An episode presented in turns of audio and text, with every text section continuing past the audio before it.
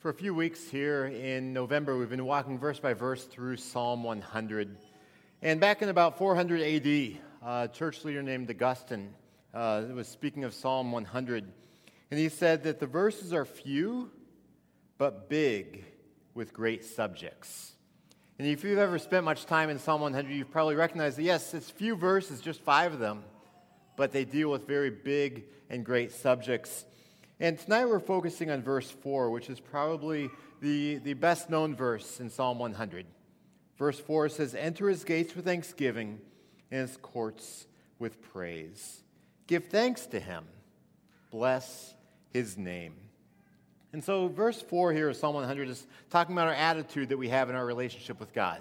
Our attitude that we have as we enter God's presence, really our attitude in all parts of life. And the imagery here in verse 4 is from the Jewish temple. Uh, the Jewish temple was kind of like God's house back then. Now, God cannot be confined to any sort of building, yet at the same time, the temple back in ancient Israel was the place where God met most intimately with people. And it says, Enter his gates with thanksgiving and his courts with praise. Now, if you were to literally walk into the Jewish temple back then, you would enter through a gate. I mean, it makes sense. It was a large, magnificent gate that symbolized that you were coming to somewhere special, somewhere significant. And after you enter through the gate into the temple, you come into the courtyard. The courtyard was a large, open space. It was considered to be a holy space because when you were in the courtyard of the temple, you were in the presence of God. And the courtyard uh, was the, the, place with the greatest intimacy for the majority of people um, in ancient Israel. Now, priests could go in those places called the, the holy place and the most holy place, but the average person could not. And so the courtyard was a holy place, a place where people could meet with God. And I think the courtyard in the temple is kind of like, uh, kind of like a living room in a house. A living room is a place where you welcome guests. Uh, now, now, I think about the living room in my house. I don't welcome just anyone to the living room who knocks on the door. I mean, if politicians knock on the door, going door to door, if door to door salesman come trying to sell me a new roof or new gutter system, or UPS guy or mail carrier um, or Jehovah's Witnesses. I mean, in general, uh, people like that, I might talk with them, but talk with them out on the, on the front porch.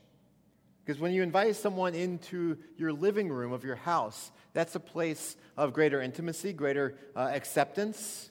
It's a place where you're showing, you know what, I value your presence in my house with me. And we are told that we can enter God's gates with thanksgiving and his courts with praise. That's a, that's a call, it's a welcome to come into his presence. And, and so when you see courts here, we have to understand it's not talking about like judicial courts. I mean, it's not talking about the place where you go and stand before a judge and jury if you transgress the law. It's talking about a place of meeting with God, this courtyard in the temple. And I think an important question when we come to this verse and it says, Enter his gates with thanksgiving and his courts with praise. An important question is, why should we give thanks?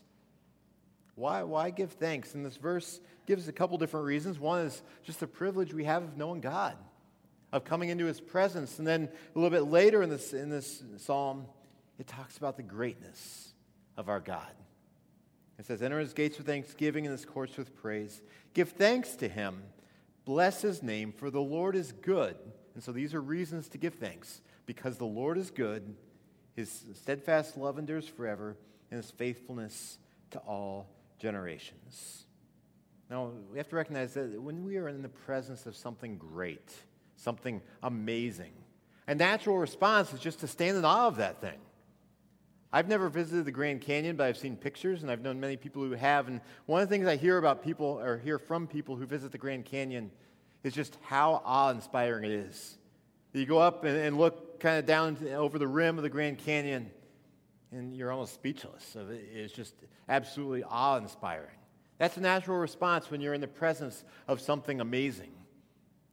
Or I think of when you see a magnificent sunset I mean, it can just kind of take your breath away. And in those times, your focus is not really on yourself, it's on the object uh, of your affections. It's the object that you're standing in awe of. I, I think of last night's NFL game Chiefs versus Rams.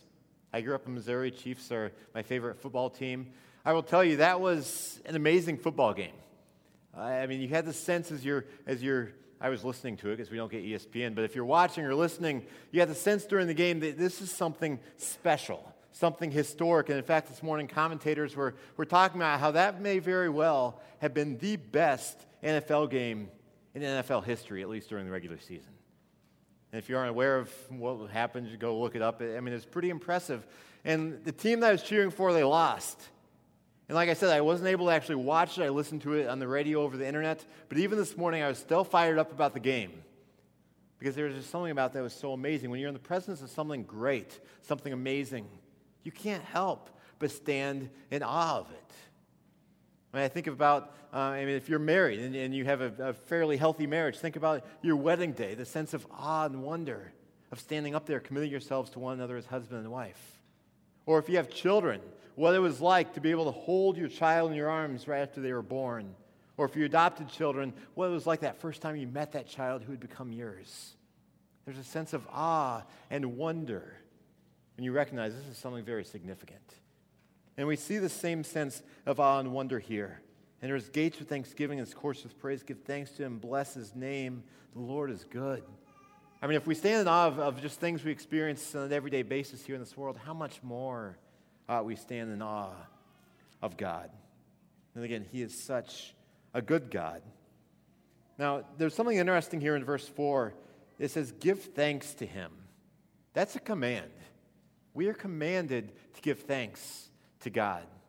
But that is a good command. That's a, that's a, a very life giving type of command. It's a healthy command. This week I received in the mail um, a magazine.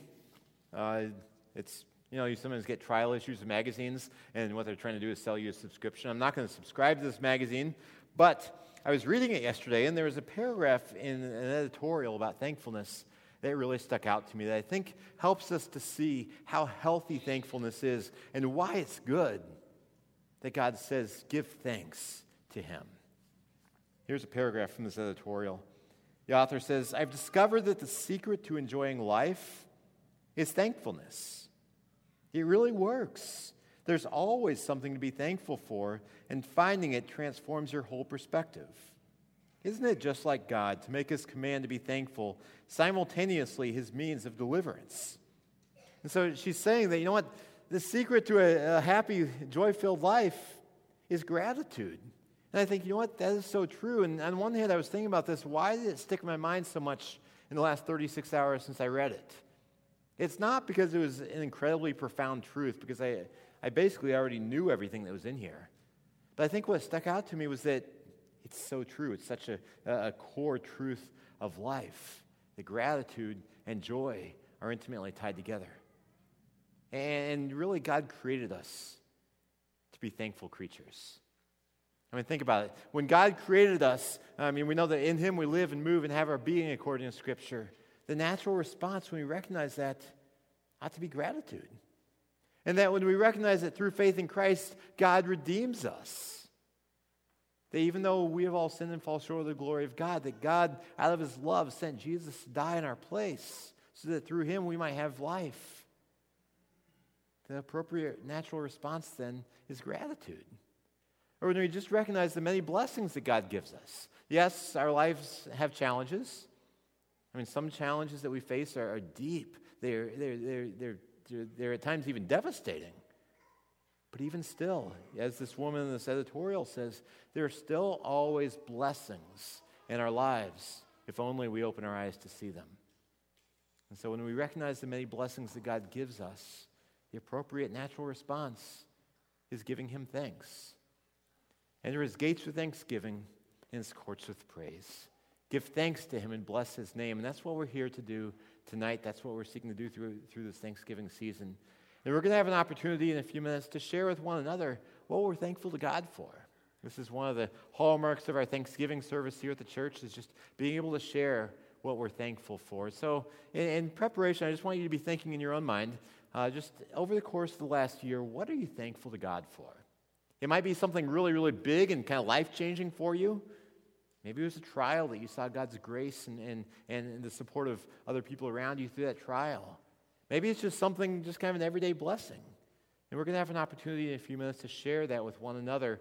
Um, before we do that, I want to pray for us, and then we'll sing a song called Count Your Blessings. So let's pray. Our Father, we thank you that you are a good and a gracious God whose faithfulness and love endures forever. Thank you for so many blessings that you give us. Lord, we know that every good and perfect gift comes from you. And I pray that you will fill our hearts with gratitude. Yes, we face trials in life, and some of those trials, trials cause great heartache. But we're thankful for your faithfulness. And Lord, we thank you for the many blessings you give us, the biggest of which is Jesus himself. And we pray these things in his name. Amen. I invite you to stand as we sing Count Your Blessings.